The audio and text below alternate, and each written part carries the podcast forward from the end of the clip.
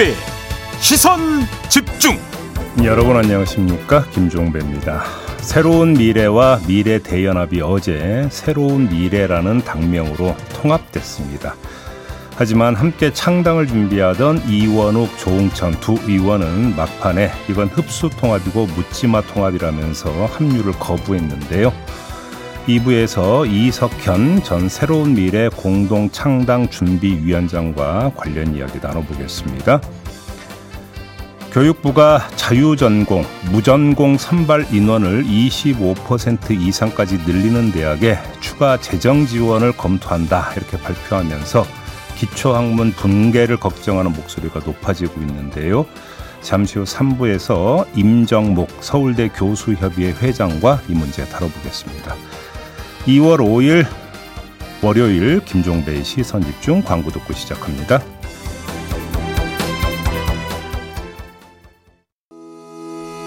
시선 집중은 촌철님들의 다양한 목소리를 기다립니다. 짧은 건 50원, 긴 건 100원인 문자 메시지 샵 8001번, 스마트 라디오 미니와 유튜브 라이브로도 시선 집중과 함께 하실 수 있습니다. 믿고 듣는 진품 시사 김종배의 시선 집중.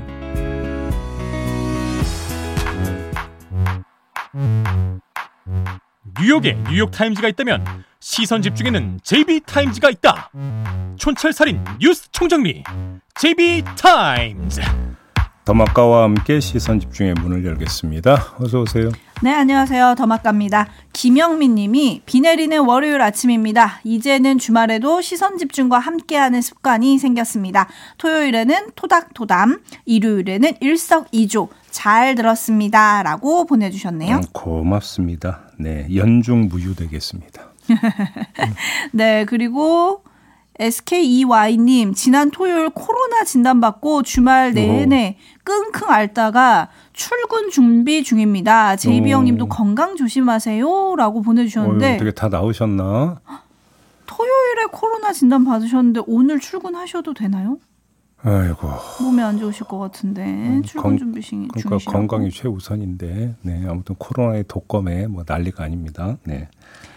네, 그리고 이수키님 반갑습니다. 한참 만에 들어왔습니다. 비모닝입니다. 왜 한참 만에 들어오셨을까요? 그러게요. 뭐 다시 오셨으니까 됐죠, 뭐. 네, 황금수님 열심히 일하고 잠시 여행 다녀왔습니다. 그래도 늘 제자리 지켜주신 시선 집중에 그간 못 들은 정치 이야기 집중해서 듣겠습니다. 김종배님, 촌철님들 반갑습니다. 어디 다녀오셨대요? 그 얘기는 안 올려주셨어요. 어휴, 부럽네. 아, 여행 가고 싶다. 네. 가세요. 그러게요. 음. 한번 갈까요? 음. 물론 제 입에 빈자리가 크게 느껴지긴 하겠지만 뭐 또 사람이 뭐, 다 살자고 하는 일인데 뭐 제가 휴가도 그 얘기, 가고 뭐, 그래야죠. 그 얘기까지 바란 건 아닌데 네, 아무튼 뭐 맞는 말 하긴 하네요. 네. 아 빈자리가 크지만 보내드리겠다. 가셔라. 가셔라. 네네. 네. 손님 안녕하세요 제이비 음. 출근 지하철에서 듣고 있어요. 주, 지하철은 지금 이 시간에 발 디딜 틈이 있네요. 어, 반전이다. 9시 출근을 기준으로 하는 게 약간 이른 시간 아닌가요?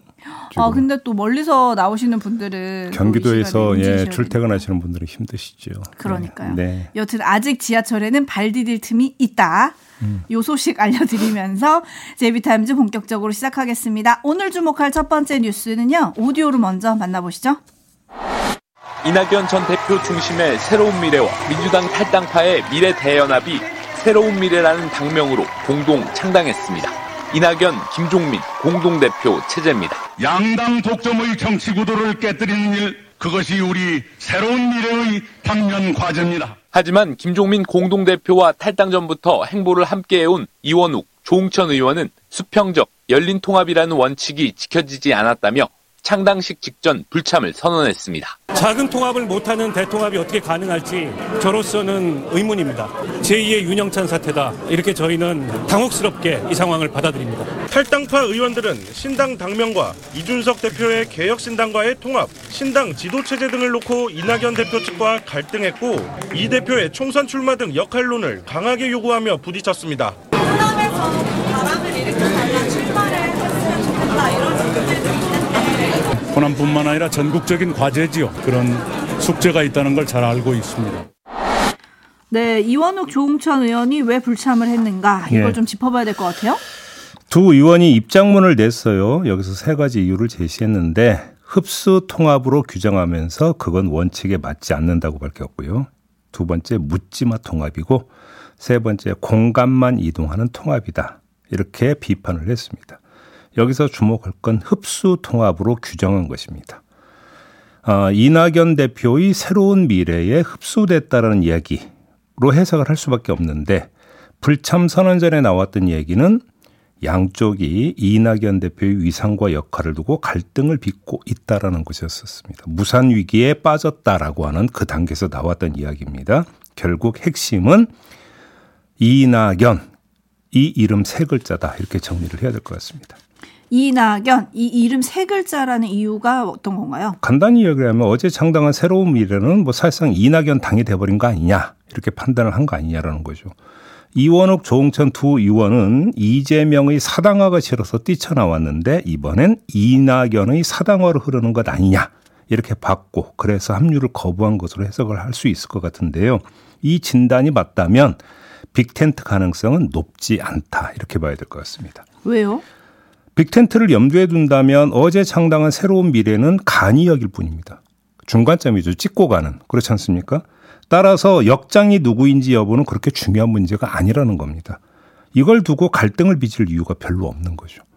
그런데도 이낙연 대표 위상과 역할을 두고 갈등을 빚었고 결국 갈라서는 상황으로까지 갔다면 그건 새로운 미래 측에서 자신들을 간이역이 아니라 사실상 종착역으로 설정하고 있다는 이야기가 되기 때문입니다. 음, 그렇다면 이원욱, 조홍천 이 두 의원의 거취는 어떻게 될까요? 뭐 선택지는 무소속 출마를 하거나 개혁신당에 합류하는 것, 뭐 대충 이런 거 아니겠습니까? 만약 두 사람이 개혁신당에 합류한다면 또 한 번 빅텐트 가능성이 없음을 증명하는 셈 이렇게 봐야 될 것 같은데 어차피 빅텐트라면 두 사람 입장에서도 꾹 참고 간이역에 잠깐 머물 수 있었는데 이걸 거부를 한 거 아니겠습니까? 그렇게 그렇게 하지 않았으니까 이렇게 볼 수밖에 없는 것이죠. 음, 만약에 중텐트 두 개가 그대로 간다면 주도권은 누가 주게 되나요?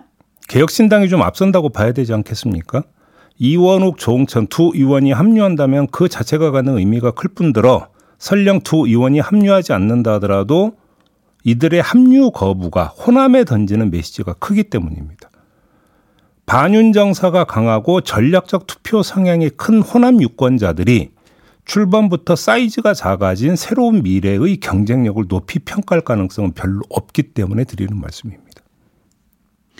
네, 잠깐 앞에서 들으셨던 오디오 중에 제2의 윤영찬 사태다 이렇게 말한 게 지금 박원석 미래대연합 공동 대표였어요. 네. 어제는 이제 새로운 미래 당원이 됐다 이렇게 본인을 소개하긴 했는데 음. 사실 윤영찬 의원 같은 경우에도 원칙과 상식 멤버들이 탈당을 앞두고 1 시간 앞두고 이제 본인은 당에 남겠다 이렇게 발표를 했었잖아요. 네. 어제 이원욱 조홍천 의원도 좀 갑작스러운 발표긴 했습니다만 이들의 입장문 마지막에는 이런 내용이 좀 담겨 있긴 하거든요. 가치와 비전으로 더 큰 통합을 위해 뛰겠습니다. 그 길 위에 오늘 출범하는 새로운 미래도 함께 해주길 진심으로 기원합니다. 이렇게 얘기를 했는데. 그러니까 이들이 그리는 그림은 이런 거겠죠. 그러니까 빅텐트로 가야 되고 빅텐트가 처지는 단계에서 합류하는 게 가장 좋은 모양새다. 이렇게 아마 생각을 하고 있을 겁니다. 이때는 다 이른바 대동을 앞세우고 소위를 뒤로 물리는 것이 되니까 다시 합류할 수 있는 명분이 생기겠죠. 근데 대통합이 아니 빅텐트가 처지지 않는다면 어떻게 할 것이냐라는 문제가 이제 발생을 하는 거죠. 여기서 아마 이제 고민이 시작이 될 거라는 겁니다. 음. 음. 김은정 님이 원칙과 상식 멤버들 끝까지 함께 한다고 했었는데 시작부터 한 명 빠지더니 또다시 둘로 쪼개지고 어, 기존 정치권과 뭐가 다른가요? 라는 물음표 좀 보내주셨고요. HBYI님은 한국 정치는 역시 인물 중심인가요? 계속 누구 중심으로 가네요? 여기서 인물 중심이라고 하면 간판 중심이 되는 거겠죠. 그죠? 간판으로서의 인물 중심. 이제 이렇게 돼버리면 이제 인물의 경쟁력이 어떻게 되느냐의 문제가 되는 것이겠죠. 네, 5400님, 빅텐트는 보통 기둥이 다섯 개가 있어야 하는데 기둥 다섯 개를 어디서 구할 수 있을까요?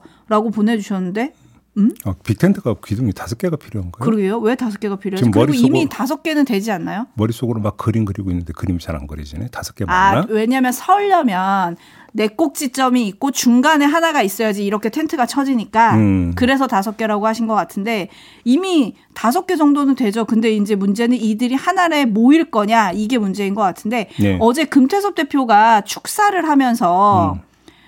왜 이렇게 따지는 게 맞냐. 우리끼리 이러다 보면 국민들이 더 싫어한다. 음. 뭉치자. 이런 얘기를 했거든요. 네. 혹시 새로운 선택이잖아요. 지금 금태섭 대표가 이끄는 데가 네. 조홍천 의원, 이원욱 의원이 개혁신당이 아니라 이쪽으로 가가지고 새로운 플랫폼을 형성할 가능성은 없나요? 애시당초 그럴 거면은 미래 대연합을 왜 만듭니까? 새로운 음. 선택은 이미 그 전에 이미 그 만들어져 있었었는데 그렇죠. 그런 거 아니겠습니까? 네. 어쨌든 그러니까 이- 궁극적으로 그리는 그림은 빅텐트라는 거죠, 빅텐트. 빅텐트. 근데 문제는 빅텐트가 쳐지지 않았을 때 이제 어떻게 될 것이냐의 문제고 지금 흐름은 안 쳐지는 쪽으로 지금 가고 있다는 겁니다. 과연 이 흐름이 바뀔지 새로운 미래가 네. 뭘 그리는지 이게 좀 궁금한데요. 네. 잠시 2부에서 이석현 전 국회 부의장과 함께 짚어보도록 하겠습니다. 계속 시선 집중해 주시고요. JB타임즈 다음 주목할 뉴스 오디오로 먼저 만나보시죠. 이른바 명품백 사과 등의 발언으로 당정 갈등의 원인으로 지목돼 온 김경률 국민의힘 비상대책위원이 총선에 출마하지 않겠다고 밝혔습니다. 서울 마포울에 출사표를 던졌던 김 위원은 SNS에 올린 글에서 숙고 끝에 내린 결심이라며 총선 승리를 위해 비대위원의 역할을 더욱 충실히 수행하겠다고 밝혔습니다. 다만 대통령실이나 여당에선 김 위원 개인의 결단이라며 선을 긋고 있습니다. 본인 소신에 따라서 책임감 있게 결정했다고 보고 여러 논란이 있는 상태에서 총선을 치른다면 그 자체가 총선 시작부터 여러 가지 문제가 될 수도 있기 때문에 당의 화합을 결석의 이 장애 요소가 될까봐 대승적 결단을 내리신 것으로 들었습니다. 본인의 문제가 쟁점으로 계속 부각된 데 대한 부담을 느끼신 게 아닌가 생각이 되고요. 네, 뒤에 들으신 두 명의 목소리는 한 명은 장동혁 국민의힘 사무총장이었고요. 또 한 명은 이철규 국민의힘 공동 인재 영입 위원장의 말이었습니다. 네. 개인의 결단이다. 이걸 좀 강조하는 것 같은데 김경률 비대위원의 총선 출마 결국 이렇게 끝나는 건가요? 한마디로 얘기하면 시간차 포기죠. 시간차 포기. 시간차 포기. 예, 시간을 약간 띄우고 결국 이렇게 가는 건데 복귀해 봅시다. 이른바 윤한 갈등의 요소는 두 가지였습니다. 하나는 김건희 리스크에 대한 입장이었고요. 다른 하나는 김경률 공천 문제였습니다. 이 두 요소가 어떻게 결론 지어졌습니까? 모두 한동훈 비대위원장의 후퇴로 결국은 마감이 되는 겁니다. 김건희 리스크에 대해서는 무건으로 일관하고 있고 김경률 공천은 결국 없던 일로 정리가 된 거 아니겠습니까? 무엇 하나 관철한 게 없습니다. 한동훈 비대위원장 입장에서는 결국 놓고 본다면. 그런데도 여론조사 결과를 보면 지지율이 상승 곡선을 타고 있지 않습니까? 자, 이건 어떻게 봐야 되는 거냐? 실체와 이미지의 분리 현상이 나온 결과다. 이렇게 해석을 해야 될 것 같습니다. 실체는 차별화가 아닌데도 이미지는 차별화로 형성이 됐다. 뭐 이런 얘기입니까? 뭐 대충 그런 이야기가 되는 건데요. 그 두 개의 비교가 작동한 결과 아니냐. 이렇게도 분석을 해볼 수 있을 것 같습니다. 전임 김기현 대표와의 비교 그리고 윤석열 대통령과의 비교인데요. 차별하는 고사하고 제 목소리 한번 공개적으로 내지 못했던 김기현 전 대표에 비해서는 그래도 낫다라는 평가. 그리고 반윤 정서의 가려운 부분을 그나마 조금이라도 긁어주면 그러니까 긁어준 것 아니냐라고 하는 평가. 이 두 가지가 작동을 하면서 한동훈 비대위원장의 지지율 상승세를 그 이끌었다 이렇게 봐야 될 것 같은데 이렇게 본다면 아 이거는 뭐냐면 현실에 대한 불만에서 비롯된 기대감이 투영된 결과다 이렇게 봐야 되겠죠. 이 진단이 맞다면 한동훈 위원장도 반사체다 아직은 이렇게 봐야 되는 거고요. 뿌리를 아직은 내리지 못했다는 이야기가 되겠습니다. 그래서 이게 2차 진단으로 이어지는데 그런 점에서 한동훈 위원장이 뿌리를 언제 어떻게 내릴지 그 여부를 판단할 가늠자가 조만간 나올 것이다라는 겁니다. 가늠자가 조만간 나온다. 그게 뭔데요? 뭐 대다수 언론이 지금 이야기하고 있는 바로 그 공천 문제인데요. 음. 공천 신청 최종 집계 결과가 나왔습니다. 253개 지역구에 858명이 신청을 했는데 아, 윤석열 정부 출신 인사들이 대거 영남권과 서울 강남 등 전통적인 표밭 그래서 현역 의원이 있는 곳에 공천 신청을 한 것으로 나타났다는 거 아니겠습니까? 네. 반면에 영입 인사들은 험지에 공천 신청을 했다라는 거고요. 그러니까 신청 단계에서의 1차 정리가 이렇게 나왔는데 최종 단계에서 어떤 공천 결과가 나올지 이게 관심사라는 거고요. 이걸 보면 한동훈 비대위원장이 독자적으로 교통 정지를 했던 것이냐 아니냐 이걸 가늠해 볼 수 있다라는 것입니다. 그걸 가늠하게 되면 한동훈 위원장이 뿌리를 내렸느냐 안 내렸느냐 이것도 같이 엿볼 수 있는 거 아니겠느냐라는 말씀입니다. 음, 여기서 기억해야 되는 말은 한동훈 비대위원장이 강조하는 말 중에 하나가 이거 있잖아요. 공천은 당이 하는 거다. 그렇습니다. 과연 정말로 당이 하는 거냐? 그런데 김경률 비대위원은 포기했다라는 겁니다. 물론 본인의 자발적 어, 선택이라고 강조를 하고 있습니다만 과연 그럴 것이냐? 그게 아니라고 한다면 공천은 당이 하는 게 정말 맞는 것이냐? 반문이 성립이 된다는 이야기. 피렌체님이 김경률 비대위원의 선택 누가 봐도 개인의 결단이죠. 라고 올려주셨거든요. 음. 이인수님은 용산의 눈치를 본 거 아닌가요? 음. 라는 관전평 보내주셨는데 과연 진짜 게임은 지금부터다 이런 얘기도 하잖아요. 공천을 어떻게 할 거냐, 그렇죠? 그렇, 그렇습니다. 공천을 어떻게 하는지 한번 지켜보도록 하겠습니다. 그리고 한동훈 비대위원장이 수도권에 꽤 공을 들이는 모양새입니다. 김포를 찾아서 목련이 피는 봄이 오면 김포는 서울이 될 수 있을 거다. 라고 다시 김포의 서울 편입을 띄웠습니다. 네. 여기에 대고 이준석 대표가 뜨거운 아이스 아메리카노 같은 얘기다. 모순이다. 이렇게 비판을 했거든요. 이 문제는 일전에도 한번 제가 이 점을 짚은 바가 있는데요. 이게 김기현 전 대표 체제에서 막 띄웠다가 얼마 만에 갑자기 싹 거의 사라지다시피 했었던 거 아니겠습니까? 왜 그랬는가를 한번 잘 복기를 해보시면 정부는 일체 움직이질 않았습니다. 행정안전부 같은 경우는. 다시 말해서 여기에 호응한 어떤 정책 검토나 뭔가 추진되는 움직임이 나타나질 않았다라는 겁니다. 그러니까 정부는 그냥 건조하게 중립적 편을 쓰면 그냥 중립적 태도로 그냥 지켜만 봤다라는 것이죠. 그러다 보니까 더 이상 추진할 수 있는 에너지가 발생을 하지 않았던 것인데 그런데 그러면 이번에는 할 것이냐? 이번에 하게 될 것이냐? 그러면 어떤 논란이 불- 불거집니까? 김동연 경기지사가 경기도 분도를 추진하면서 했는데 역시 행안부가 움직이지 않으면서 주민투표가 사실상 무산이 돼 버렸습니다. 그래서 강도 높게 비판하는 입장도 내놓은 바가 있지 않습니까? 이렇게 되어 보면 이거하고 비교가 되겠죠. 그래서 그러면 행안부의 도대체 스탠스는 뭐냐라는 이야기로 연결이 되는 것이고 여기서 행안부가 이걸 의식하면 역시 안 나선다면 별로 추진력을 받기는 어려울 것이다는 얘기로도 연결이 될 겁니다. 네, 한동훈 비대위원장 서울 편입, 그 다음에 경기 분도, 이거를 지금 두 마리 토끼를 다 잡겠다는 거거든요. 아니 그러니까 그게 바로 김동연 지사가 그러니까 주도했던 부분에 대해서는 그냥 강 건너 불구경했다라는 거거든요 정부가. 그런데 여기에 호응을 한다? 이 그림을 누가 이해를 하겠느냐라는 거예요. 과연 어떻게 할지 지켜보죠. 그리고 목련이 피는 봄이라고 표현했는데, 목련은 봄꽃 중에서도 굉장히 일찍 피는 꽃이잖아요. 아 그런가요? 네. 제이비타임즈 다음 주목할 뉴스는 어떤 건가요? 한국과 러시아가 수위 높은 설전을 벌였습니다. 1월 31일 윤석열 대통령이 중앙통합방위회의에서 북한 정권은 전 세계에서 유일하게 핵 선제 사용을 법제화한 비이성적인 집단이라고 비판을 했어요. 그러자 다음 날 마리아 자하로바 러시아 외무부 대변인이 브리핑에서 윤석열 대통령의 발언을 두고 노골적으로 편향됐다. 이러면서 북한에 대한 공격 계획을 모호하게 하기 위한 목적으로 보인다. 이렇게 평가를 한 겁니다. 이러자 다시 우리 외교부가 3일 어, 자하로바 대변인의 발언은 일국의 외교부 대변인의 발언으로는 수준 이하로 무례하고 무지하며 편향되어 있다고 밝히는 한편 게오르기 지노비에프 주한 러시아 대사를 외교부로 초치해서 강하게 항의를 했습니다. 네, 사실 윤석열 대통령이 러시아에 대해서 한 말도 아니고 북한에 대해서 한 말이잖아요. 네. 근데 이게 러시아가 이렇게 발끈한 일인가? 좀 물음표가 생기는데 어떻게 평가해야 될까요? 그러니까 자하로바 대변인의 논평이 적절하다고 볼 수는 없습니다. 상대국 대통령의 발언을 원색적인 표현을 써서 깎아내리는 건 외교 관례상 허용 수위를 넘어선 것으로 보는 게 맞습니다. 그런 점에서 우리 정부의 대응은 말 그대로 비례적 대응인 셈이다. 이렇게 평가를 하는 게 타당할 거라고 보는데요. 여기까지는 CCBB의 영역이라는 겁니다. 문제는 실리의 영역이 또 있다라는 것이죠.